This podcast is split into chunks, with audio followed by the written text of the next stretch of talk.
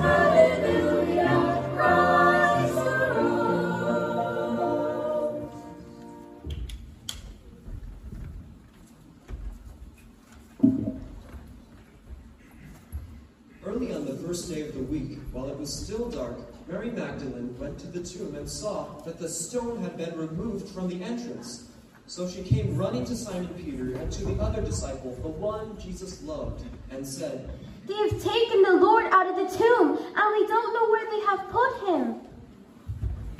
So Peter and the other disciple started from the tomb, both running. The other disciple outran Peter and reached the tomb first. He bent over and looked in at Jesus lying there, but did not go in. Then Simon Peter came along behind him and went straight into the tomb. He saw the strips of linen lying there, as well as the cloth that had been wrapped around Jesus' head. The cloth was still lying in its place, separate from the linen. Finally, the young disciple, who had reached the tomb first, also went inside. He saw and believed. They still did not understand from scripture that Jesus had to rise from the dead. Then the disciples went back to where they were staying. Now Mary stood outside the tomb, crying. As she wept, she bent over to look into the tomb and saw two angels robed in white, seated where Jesus' body had been, one at the head and the other at the foot. They asked her, Woman, why are you crying? They have taken my Lord away, and I don't know where they have put him. At this, she turned around and saw Jesus standing there, but she did not realize that it was him.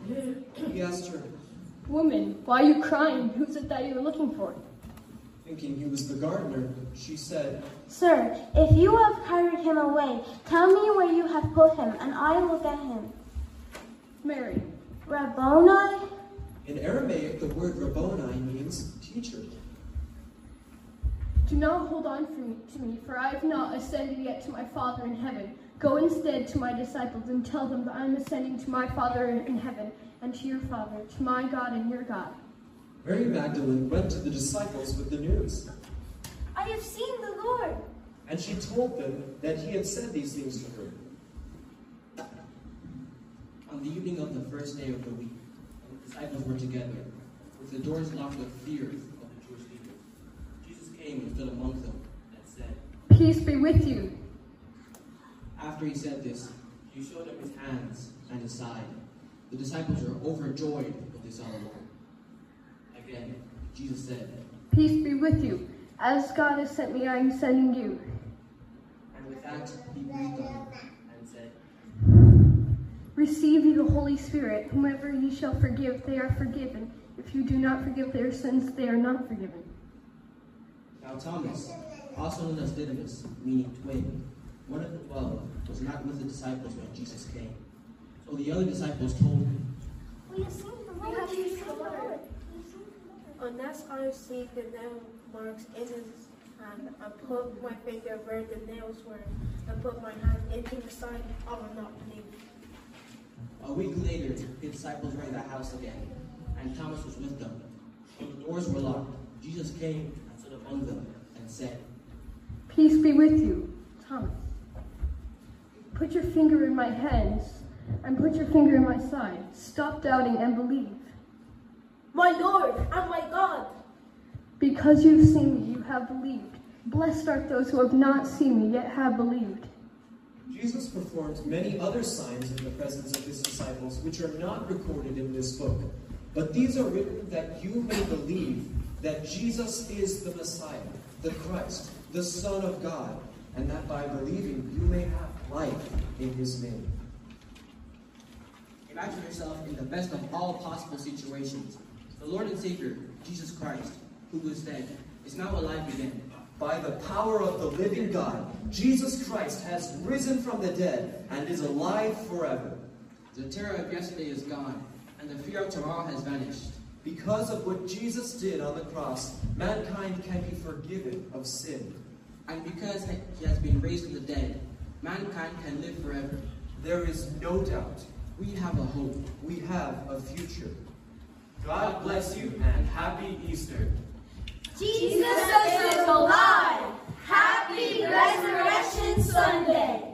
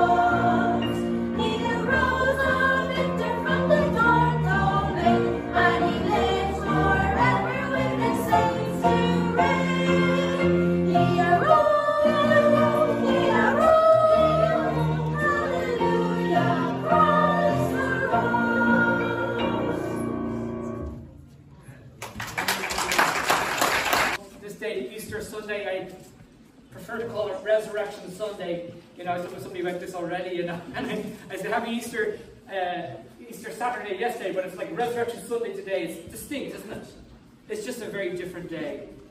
And uh, on this special day, I want to speak to you about a very personal Lord and Savior.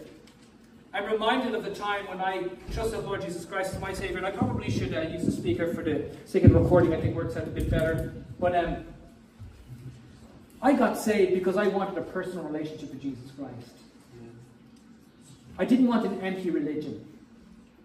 I mean, this country had empty religion for years. People got tired of it. And uh, there's a, a, a large falling away from the church, if you want to use that phrase. But people need something real, they need something meaningful. They need not just a religion and a name tag that says, well, I go to that church down there. You know, I'm glad people go to that church down there, wherever the down there is, but really what they need is a personal relationship with the Lord Jesus Christ. And the reason why I'm saying that is because the Lord Jesus Christ takes a personal interest in your life. Psalm 139 says this He knows our down sitting and our uprising, He understands our thoughts afar off, and He's acquainted with all our ways. Dear friends, we need to be reminded of how much the Lord Jesus Christ loves us and how much He cares for our lives. The disciples needed it back then, especially after the crucifixion. And I think we need that today. So if we can turn together in our Bibles to Mark chapter 16, I'm going to read the first eight verses. Mark chapter 16, verse 1 to 8. And when the Sabbath was past, Mary Magdalene the Mary, and Mary, the mother of James and Salome, had bought sweet spices that they might come and anoint him. And very early in the morning, the first day of the week, they came unto the sepulchre at the rising of the sun. And they said among themselves, Who shall roll us away the stone from the door of the sepulchre? And when they looked, they saw that the stone was rolled away, for it was very great. And entering into the sepulchre, they, a sepulchre, by the way, is a tomb. And entering into the sepulchre, they saw a young man sitting in the right side, on the right side, clothed in a long white garment, and they were affrighted. And he said unto them, Be not affrighted. Ye seek Jesus of Nazareth, which was crucified. He is risen. He's not here. Behold the place where they laid him. But go your way and tell his disciples and Peter that he goeth before you into Galilee. There shall you see him as he said unto you. And they went out quickly and fled from the sepulchre, for they trembled and were amazed. Neither said they anything to any man, for they were afraid. Let's go to the Lord in prayer and ask God to open up His Word this morning. Father in heaven, all around this country, all around Europe, all around the world, there are going to be pre- preachers who are faithful to the Word of God, and they're going to open up the Scriptures, and they're going to explain the resurrection to people. Lord, open up hearts.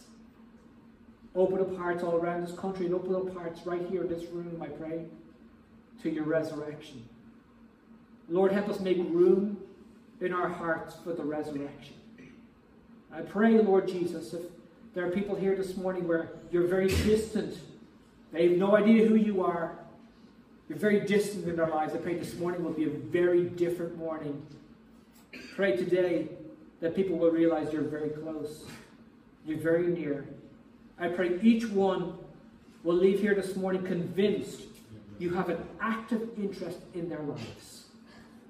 And I pray because of that, they'll find their way to you through the blood of Jesus, through the sacrifice you made on the cross in Jesus' precious name. Amen. Amen. First thing I want to share with you, number one, he went before them. The title of this morning's message is He Goes Before You. He went before them because they just struggled. They struggled to believe His word. Look at verse 5 and verse 6. And entering into the sepulchre, they saw a young man sitting at the right side, clothed in white long white garment, and they were afraid. They were afraid. And he said unto them, Be not afraid, be not afraid. Ye see Jesus of Nazareth, which was risen, was, sorry, which was crucified. He is risen. He's not here. Behold the place where he laid him. Brethren, they were looking in the wrong place. You ever heard of people being in the wrong place at the wrong time? They were in the wrong place at the right time. You know, that's because they doubted God's word. We're not the only ones to doubt God's word at times. The ladies were there to embalm the body of Christ because they doubted his word. It says here in verse 1 And when the Sabbath was past, Mary Magdalene and Mary, his mother, the mother of James and Salome, had bought sweet spices that they might come and anoint him. To make this balm or to anoint the body of Christ, the gum of myrrh tree and the powder of fragrant aloe wood was mixed together. With it, the body would be completely covered and wrapped with linen cloths. Then a sindon, which was a burial shroud, would cover the body to complete the embalming. And all this work was carefully carried out to prevent decay. But embalming only works on bodies that are going to decay. You don't need to embalm a body that's not going to decay. You don't need to embalm a body of someone who's going to rise again from the dead. Could you imagine the ladies' surprise when they arrived at that tomb and they realized that there was nobody there to anoint? The ladies sought that stone then to be rolled away. Look at verse 3. And they said amongst themselves, Who shall roll us away the stone from the door of the sepulchre? And when they looked, they saw the stone was rolled away, for it was very great. Now let's talk about the stone for a second. We don't know the exact dimensions of the stone. Many would believe it's between four feet and six feet in diameter. Quite big. It would, if it was only an inch thick, that stone would have weighed about a ton, a thousand kilos. It was heavy.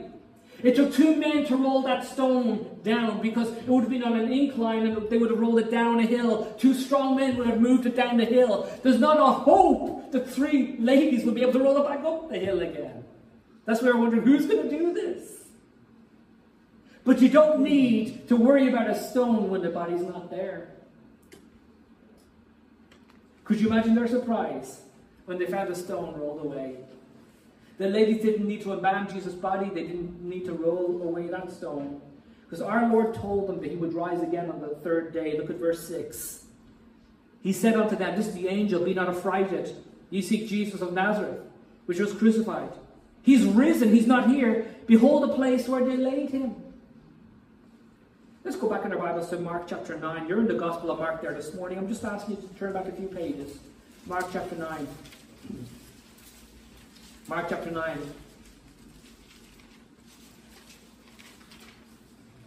For he taught, he taught his disciples and said unto them, The Son of Man, that's Jesus, the Son of Man is delivered into the hands of men, and they shall kill him. And after that he is killed, he will rise the third day. I mean, the Lord is very clear. He's not speaking in parables. He's not speaking in riddles. He's saying, I'm going to rise again the third day. Mark chapter 10. Over page. Mark chapter 10, verse 34. And they shall mock him and shall scourge him and shall spit on him and shall kill him. And the third day he shall rise again. The Lord is very clear. I mean, how many times is it recorded in Scripture Jesus said he was going to rise again? And not everything Jesus said is recorded in Scripture. The pages couldn't handle all that the Lord said, right? Just to, the books in the world couldn't handle what the Lord said. The point is, he made this, that reference to his resurrection many times, but they didn't hear him. Luke 24 records the angel testified these words back to the uh, disciples. Luke 24 says, He's not here, he is risen. Remember how he spake unto you when he was yet in Galilee, saying, The Son of Man must be delivered into the hands of sinful men and be crucified and the third day rise again. And oh yeah, they remembered his words. I think we can relate to this. If you have children, you tell your child to do something. Yeah, yeah, no problem. And you know, you know by the look in their face, they're listening, but they're not listening. They can say the word you say. Yeah, what did I say? And you they repeat the word, and the job isn't done an hour later. Oh, I forgot. And you remind them, and you say, Oh, yeah. Okay. We can all relate to that. That's exactly what happened with the disciples. Oh, yeah. But the religious leaders heard it. The religious leaders heard him very, very clearly. That's why they had the tomb guarded. They had Roman soldiers outside that tomb because they didn't want Jesus to rise again from the dead. But I want to tell you something a few mighty men aren't going to stop Jesus rising again from the dead. His disciples weren't listening because their words were, as the Bible says, like idle tales. They weren't ready. And so the angel said to the ladies, Why seek ye the living among the dead? I want to tell you something this morning. Jesus is alive. He lived 2,000 years ago, but he's alive today. We don't worship a dead God who's still on the cross. You notice there's no effigy of Jesus on the cross because he's not there. That may be a symbol of our faith. It's a symbol of death to self. It's a symbol of our identification with Jesus Christ. You may see crosses there, but those crosses are empty because he's not on a cross. He's risen, seated on the right hand of the Father. And he said he would do these things. But, brethren, I want to tell you this morning that man has always struggled to believe God's word. Always has. God walked with Adam and Eve in the Garden of Eden. He said to Adam and Eve, Of every tree you can freely eat, but the tree that's in the midst of the garden, don't eat of it, don't touch it, lest you die. Did you hear that? Yeah. What did they do? By one man's sin entered into the world, and death by sin. And uh, Adam and Eve ate that fruit, and Adam was held responsible, and by that act, Sin entered into the world and death by sin. And so we have this great big mess because Adam and Eve struggled to believe what God said in His Word, what God said, the words of God. Then we fast forward a few thousand years to Mount Sinai. Abraham led the children of Israel, some two million people, across the Red Sea. And he brought them to the desert of Sinai. And, and on, on the Mount Sinai, he gave, uh, uh, uh, Moses gave Israel the Ten Commandments he received from the very hands of God.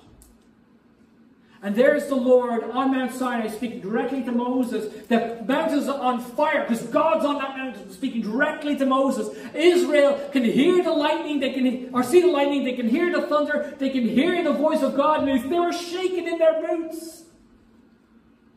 They could hear God, but yet within a few days they were building a golden calf and worshipping it and saying, These are the gods that took you out of Israel, out of, Israel, out of Egypt. Man has always struggled to believe the words of God, even if they see God Himself. Today we have the scriptures available to us. We have the very word of God, the very words of Christ. My Bible has the words of Christ in red, so we know the words of Jesus, right? They're marked there. But we're not always quick to believe it. We struggle, don't we? It's called being human. It's a human condition to struggle to believe, isn't it? Disciples, the disciples struggled for that, and struggled with that. And you know, there are many reasons why we, we fail to trust the Lord and His Word. Perhaps we feel hurt. Maybe there's people here this morning and you've been very seriously hurt by people in the cloth, religious people, people you trusted, but they turned around and they let you down. And they let you down seriously. That will cause you not to believe. That causes people not to believe. Perhaps you've had dreams, you, have had goals, you've had ambitions, and you said, When I grow up, I'm going to do this. And you grow up and you say, Okay, I'm now going to do this. And something seriously happened in your, serious happened in your life, and all your goals, all your dreams, and all your ambitions are gone. You say, I don't believe in God anymore. I've heard that many times. Perhaps you're in a situation you'd rather not be in. Perhaps you're between a rock and a hard place, and, and you're saying, you know, I need to see change, but there's no way I can see how that change can ever happen. It's impossible. And no, I don't believe. You know, the disciples were right there. They were right there. If that's where you are this morning, they were right there. And maybe you're there too. But have you noticed that what I'm discussing are personal experiences. And we all have personal experiences. But personal experiences never determine truth. Truth is truth no matter how we feel about it or no matter what has happened in our lives. And brethren, I'm here to tell you this morning that Jesus rose again from the dead. That's not my personal experience. That's reality. It's truth. How do you know? Because there is an empty tomb. There's nowhere. I've been to Israel twice. I'm going to go back again. And I think we're going to bring people from this church with us. Lindsay says, I'm going next time you're going. My wife is coming. Josh will go to college and make it a bit cheaper. No, just joking. he is not happy about that. But the point is this I've been to Israel, and there's no burial place of Jesus. There is no place where you can say, Here lies Jesus of Nazareth, the one who claimed to be the Messiah. You can't find it because it's not there. He, he was buried in a, in a borrowed tomb belonging to, to Joseph Arimathea. There is no uh, uh, tomb that, that belongs to Jesus because he didn't need when he rose again from the dead. Right now he's on the right hand of the Father. That's truth. And the truth is that risen Savior, no matter what you've been through, no matter how much you struggle to believe, He goes before you. He goes before you, and He has a massive interest in your life, whether you feel it or not. We've got to go past how we feel today. Are you with me here? We've got to believe truth. He went before them when they struggled to believe His word. But the second thing I want to share with you this morning about our beloved disciples that we, we, we almost venerate we should never venerate men. They failed. They failed. And the Lord went before them when they failed. Look at verse 7. We're back in Mark chapter 16.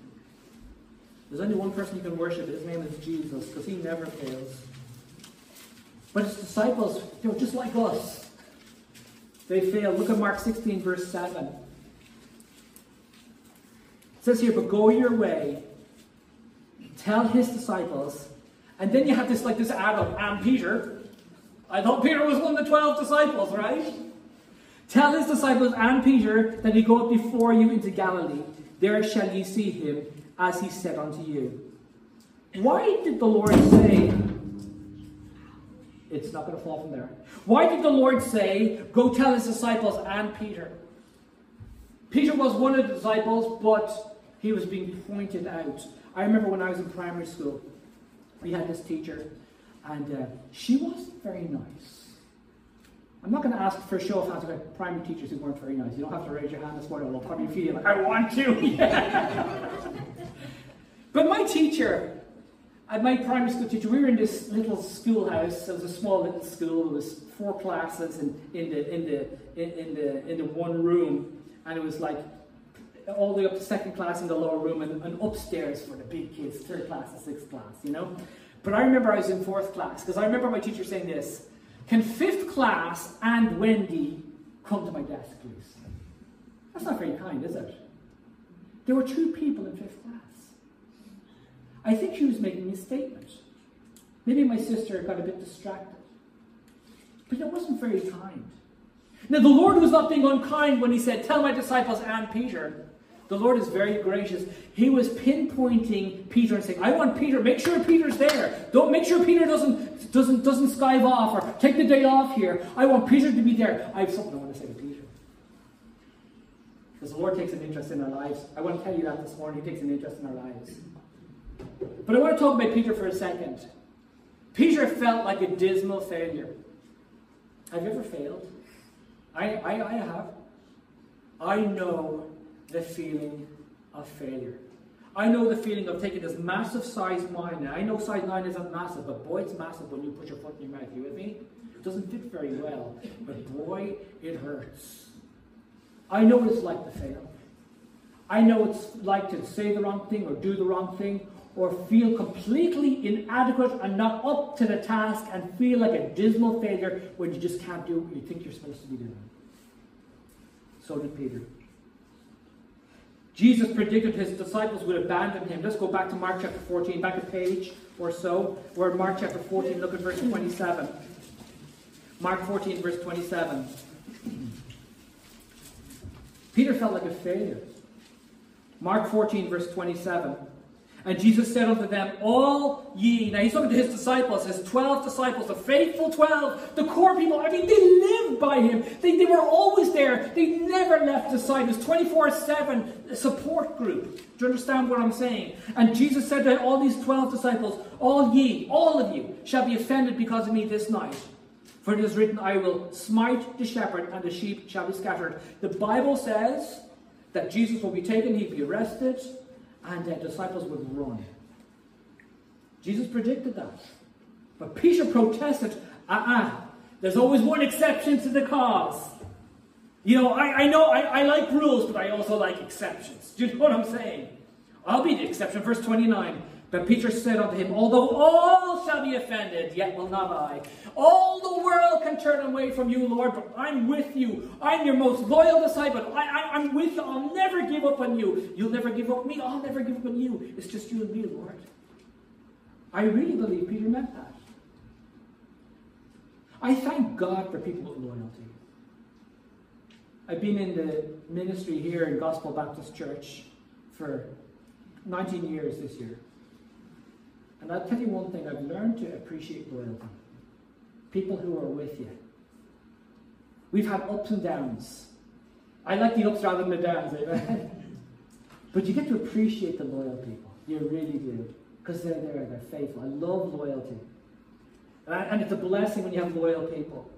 But this loyal Peter, he was loyal. And, and I've seen Christians on fire doing all sorts of things for him. I've seen them stand up and boldly proclaim, I have decided to follow Jesus, no turning back. And maybe there's people in this room who've seen people give testimony like that. And honestly, I really believe they mean it. But the more Jesus warned Peter, the more Peter proclaimed his loyalty to him. Look at verse 30. And Jesus said unto him, Verily I say unto thee, that this day, I mean today, I mean even this night, I mean you're telling me how loyal you are. Before the cock crow twice, thou shalt deny me thrice. Three times you're going to deny you know me. But he, Peter, spake the more vehement, No way, Lord. There's no way I would do that. And if I should die with thee, I will not deny thee in any, in any wise. Likewise also said they all, Oh yeah, we're with you. I think they meant it. But brethren, Peter was not as strong as he thought he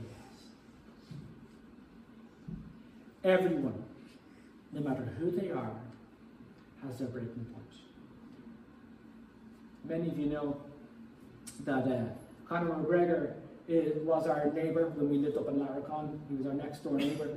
And I was in, a, uh, in Eason's several years ago, and one of my kids picked up a book, and it was about uh, George Foreman. And George Foreman, uh, actually, no, it was about Muhammad Ali. Cassius Clay.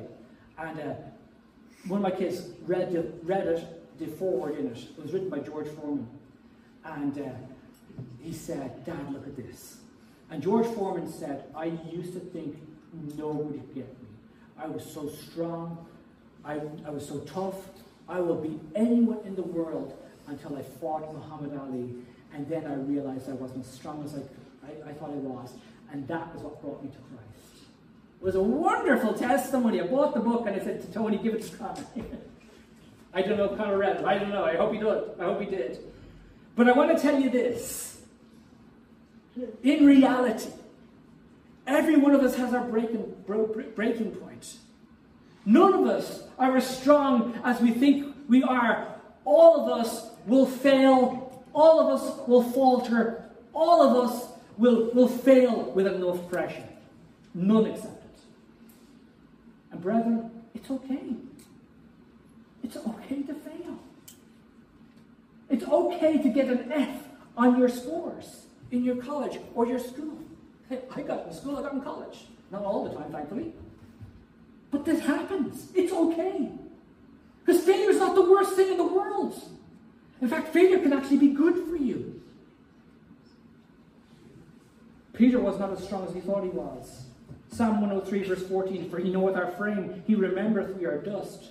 Although his spirit was truly ready, his flesh was weak.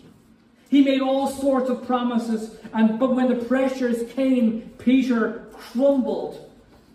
Upon being approached by a maid for the third time, Peter began to curse and to swear, saying, I know not this man of whom you speak. And you know, the thing is, only a few hours earlier, I'll never leave you, Lord. I'll never forsake you. We're in it together. And he's cursing and swearing and denying the Lord. 1 Corinthians chapter 10, verse 12.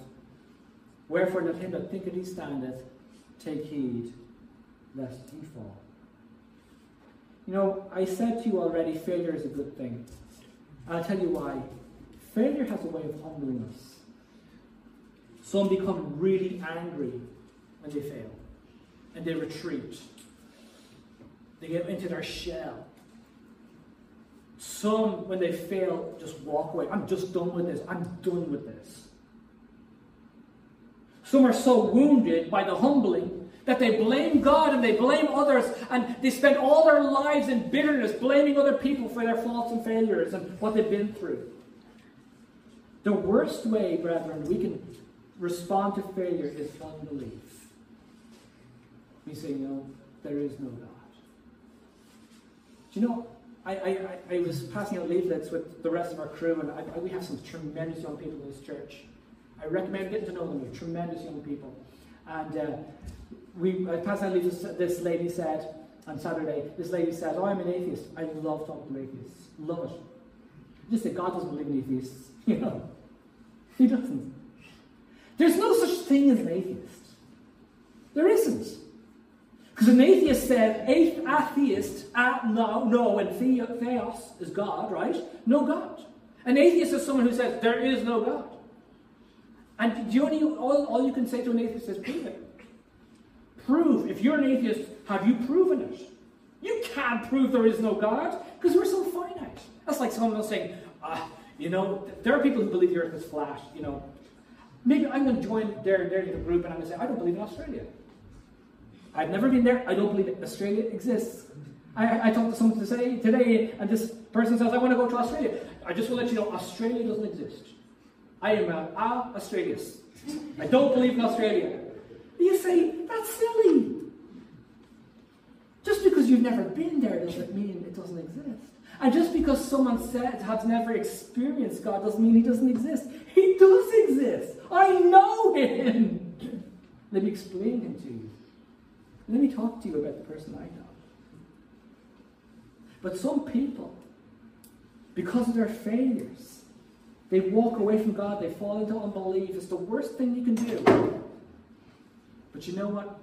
When you allow the Lord Jesus Christ, who is risen again from the dead, the risen Christ, to get involved in your life, he can turn your failure into a stepping stone for victory. Aren't you glad about that? So if you have in here this morning think about the things you've done to, in your failure and in your past, yeah, you can confess your sin. You can say where you've gone wrong. Go for it. But stop living in the past. Victory of the future. You with me here this morning? Because God has a plan for your life. And when he, when the disciples struggled to believe His word, he, he went before them. And when they failed, He went before them. And when Peter crumbled, you know what Jesus did? He restored him. Go to John chapter, keep your marker there, Mark, please. But go to John chapter 21. John chapter 21. There is a myth, by the way. I'm sorry to break your, to, to, to burst your bubble if I'm bursting your bubble this morning. There's a myth. People say it all the time. If you break a bone, it, it heals back stronger. Well, I've done some research, it, it doesn't, okay? It, it, it, it, after about a year or a little bit more, it, it comes back as strong as it was at once, okay? It doesn't get stronger. But I'll tell you what's not a myth. If you fail and you get broken and you come to the Lord Jesus Christ and you ask Him to fix you and to heal you, you get stronger. I'll tell you why it's not a myth. Because when people get healed by the Lord Jesus Christ, they make a determination, I'm never going back there again. There's something wonderful about failure and how God can use failure in our lives for good. Are you with me here this morning? Three times Peter denied the Lord, and three times the, the Lord called Peter back to service. Look at John chapter 21, verse 15. So when he had dined, uh, Jesus said to Simon, this is when he'd risen from the dead, Peter, Simon Peter, Simon, son of Jonas, lovest thou me more than these? He said, he said unto them, now more than these, I think he's talking about the fishes, okay, not the rest of the disciples. Lovest thou me more than these? And, and, and uh, Peter said, Lord, thou knowest that I love thee. He said, feed my sheep. Verse 16. Feed my lamb, sorry, verse 15. Okay, verse 16. He said again, the second time, so, Simon, son of Jonas, lovest thou me? He said unto him, Yea, Lord, thou knowest I love thee. He said, Feed my sheep. Finally, verse 17, he said unto him the third time, three times, brethren, Simon, son of Jonas, lovest thou me? Peter said, Peter was grieved because it said unto him the third time, lovest thou me? He said, Lord, thou knowest all things, thou knowest I love thee. Jesus said, Feed my sheep. Three times Peter denied the Lord. Three times Peter, Peter royally failed. And three times the Lord says, Come on, come back. Come back. Stop living in the past. Stop living in the past. That's called grace. The Bible says in Ephesians 2 8 and 9, By grace are ye saved through faith, and that not of yourselves. It's the gift of God, not of works. If you think you can work your way to God by your own good works, you don't understand grace. If you think you're a good enough person to make your way to heaven and God's going to receive you because you're such a good person, and I'm not trying to be in any way disrespectful, but if you think, you think that's going to make it, then why did Jesus die on the cross? He died for sinners. He died for failures. He died for people with big F's on their score sheets. He died for people who are greatly, have greatly offended him. Christ Jesus came into the world to save sinners, Paul says, of whom I am chief.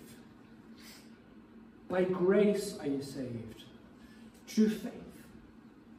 You need to believe that your sin is as great as, as, as God says it is. It was that great that Jesus Christ had to come into the world and be whipped and be beaten and take all your sin upon himself. It was the worst day of his life when he took your sin upon himself.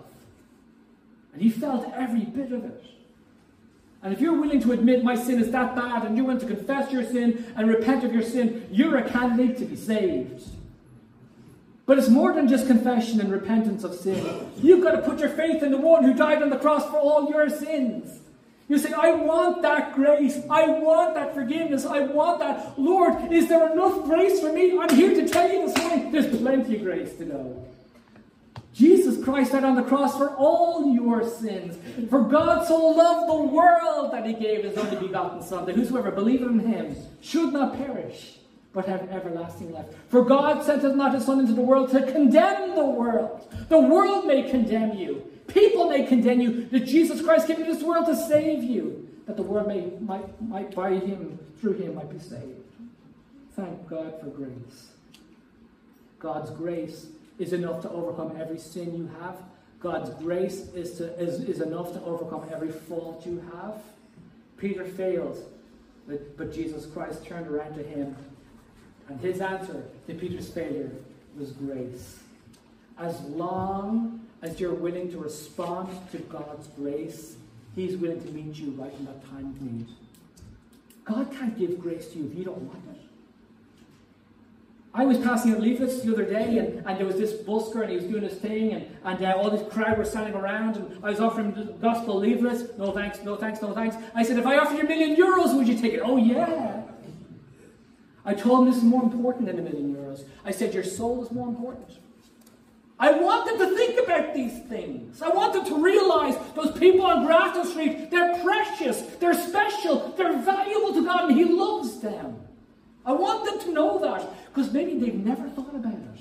They need to start thinking how much God cares for their souls. Twice the Lord called upon Peter for unconditional love, or back in John chapter 21, so when they had dined, Jesus said unto Simon, Simon, Simon Peter, Simon, son of Jonas, lovest thou agapao? It's a Greek word for unconditional love, the love of God. Simon, son of Jonas, do you have that unconditional love of God uh, for me? And Peter replied, Lord, thou knowest I love thee, phileo. You know I have that brotherly love. It's a lower form of love. Verse 16 Simon, son of Jonas, agapo, agapao, me. Do you have that unconditional love? Peter replied again, Lord, I know as I phileo, I have that brotherly love. Third time, verse 17, the Lord changes the word in the Greek. Simon, son of Jonas, phileo. You love that me with that brotherly love? That's enough. The Bible says Peter was grieved why do you think Peter was grieved? Because the Lord came down to his level. I want to tell you something this morning. The Lord Jesus Christ is coming down to our level. When he came down and he died on the cross, he came down to our level. And he's coming to your level and he's willing to meet you right where you are at. He goes before you. He goes before you. Our Lord is in, is in the construction business not in the, destruction business. He's in the renovation business. The Lord Jesus Christ wants to intervene in your life and he wants to change you. I don't know if I should say this, but I'm going to say it anyway. People were walking by and he says, Does Jesus love gays? I said, Yes, he does. Jesus will take you the way you are, but he won't leave you the way you are. Jesus loves everyone. He loves everyone. For God so loved the world, he gave his only begotten Son. That whosoever believes in him should not perish, but have everlasting life. He wants to restore the fallen so they can rise up again. And why? So they can res- restore others. Look at what he said to Peter. He said, Feed my lambs. Peter had faltered, Peter had failed, and the Lord says, I want to restore you, and I want you to feed and turn around and help other people. At verse 16, he said, he, he said, Simon, lovest thou me? Feed my sheep. At verse 17, lovest thou me? And he says, Feed my sheep. There's a lot of hurting people out there. But those who've been restored and who know what it's like to be broken become wonderful vessels to turn around and help other people. When I think of people like that, I think of Leighton Kelly. Leighton Kelly was life, his life was destroyed by drugs, wasn't it? The age of 23, he falls in the Pastor O'Gorman's doorway. He says, You've got to help me. He was strung out. He doesn't remember a word of what he said. But that man, that pastor, took an interest in his life. And now Brother Leighton is spending the rest of his life helping people be restored. Isn't that a work of the grace of God? Doesn't that get you excited? Aren't you glad that God can restore people? He restores people so they can turn around and help restore, restore others. Our Lord went before them when they struggled to believe His word. Our Lord went before them when they failed, but finally, He went before them to finish what He started. Look at verse 7. We're back in Mark chapter 16, verse 7. But go your way. Tell his disciples and Peter, and praise God, he wants to restore Peter, that he goeth before you into Galilee. There shall ye see him as he said unto you. Jesus only left his disciples temporarily. Only temporarily. When he arose, he met them again in their hometown of Galilee. Isn't that what he said in verse 7? I'm going to Galilee. Tell them to meet me in Galilee. His, his work on earth was finished. He had completely, uh, successfully completed his course. and he reminded them why he left them. He said, Let not your heart be troubled. Ye believe in God, believe also me. In my Father's house are many mansions. If it were not so, I would have told you. I go to prepare a place for you. Jesus Christ came into this world and he left his disciples, which he spent, who he spent three years with, to die on that cross because he was going to prepare a place for us. If he didn't leave his disciples, he would never have been able to prepare a place for us. But he did leave his disciples, and he went to that horrible cross, and he died on the cross so he could prepare a place for us.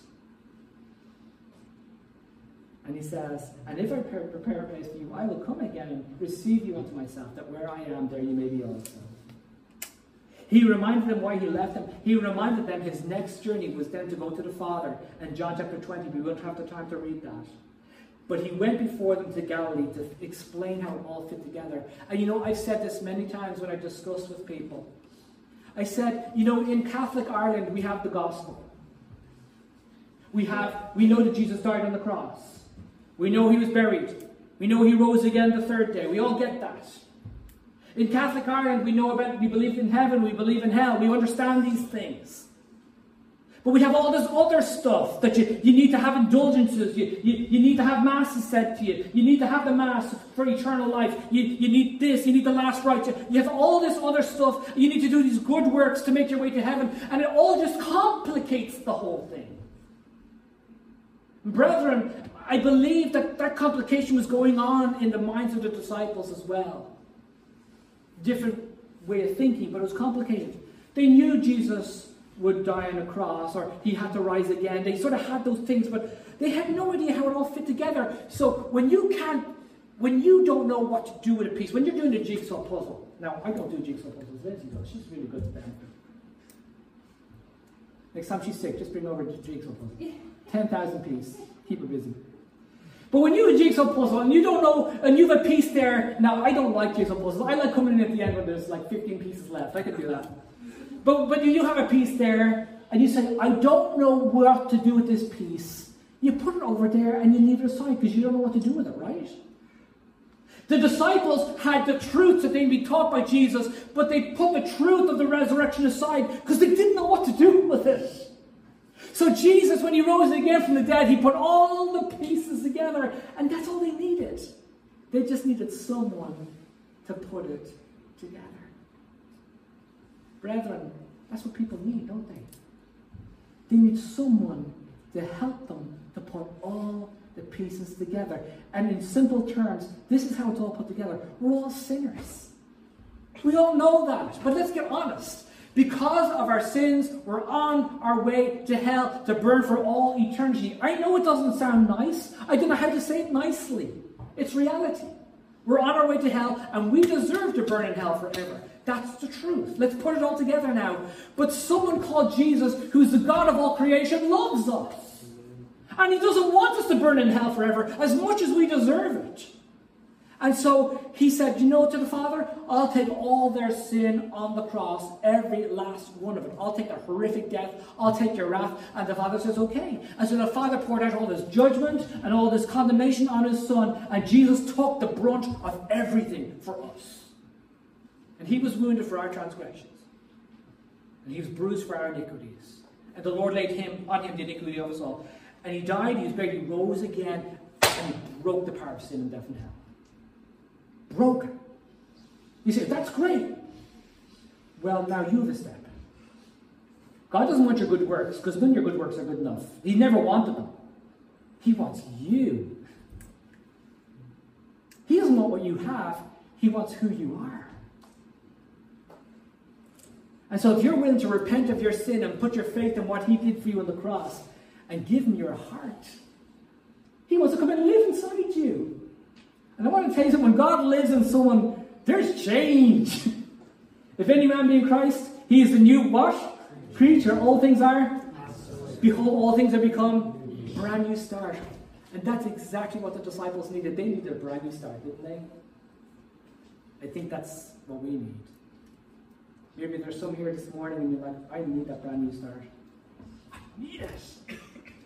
I'm here this morning to tell you that Jesus Christ will offer you a brand new start if you're willing to repent and put your faith in Him.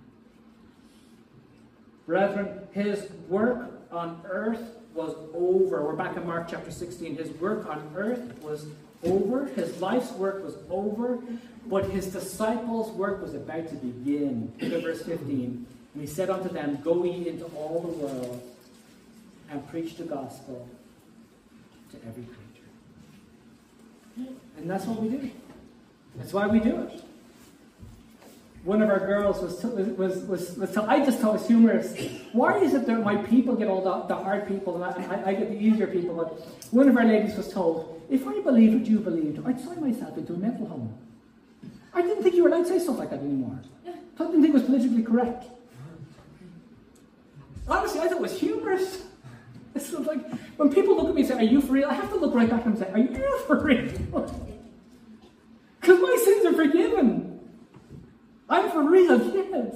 I know what it's like to live where you live because I had that past. But praise God, I got saved and Jesus set me free and I have a brand new direction, a brand new future. I am for real and I don't need to be signed in. Amen. Okay, well, you have to answer that. Brethren, there's a whole world out there that needs to know why Jesus died on the cross. They don't get the resurrection, they don't see how it fits. They need people called Christians to help them to put the pieces together. Our Lord went before his disciples to Galilee when they struggled to believe his word. If you can't believe this book, you'll never get Christianity. It'll never make sense. This is the Word of God.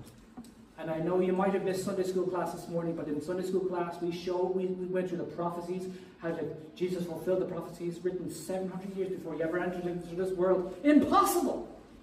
This is the Word of God. It's the Word of God.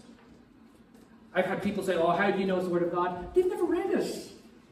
Read it. Read, read it for yourself. Test it for yourself. Search it out for yourself. Examine it for yourself. The evidence is overwhelming. Our Lord went before his disciples to Galilee when they struggled to believe his word. Our Lord went before his disciples to Galilee when they failed. If you've experienced failure, you stand with many great men and women of God who've experienced failure. And God took the whole thing around and used it for good. Our Lord went before his disciples to Galilee to finish what he started. And I want to tell you this morning, God's not finished with you yet. There are some people, they've been saved for a long time, and they're coasting. Like, if you're coasting this morning, you don't get it. You don't get it.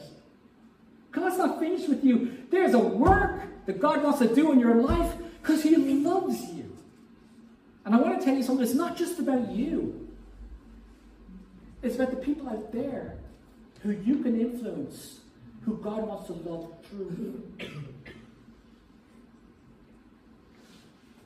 He wants you to become his disciple, to become his follower. He wants you to complete. He wants to completely restore you so you can restore others. I want to ask you this morning, because of the resurrection of Jesus Christ, that's all possible. Are you ready for a brand new journey in your life? Let's go to the Lord in prayer, can we?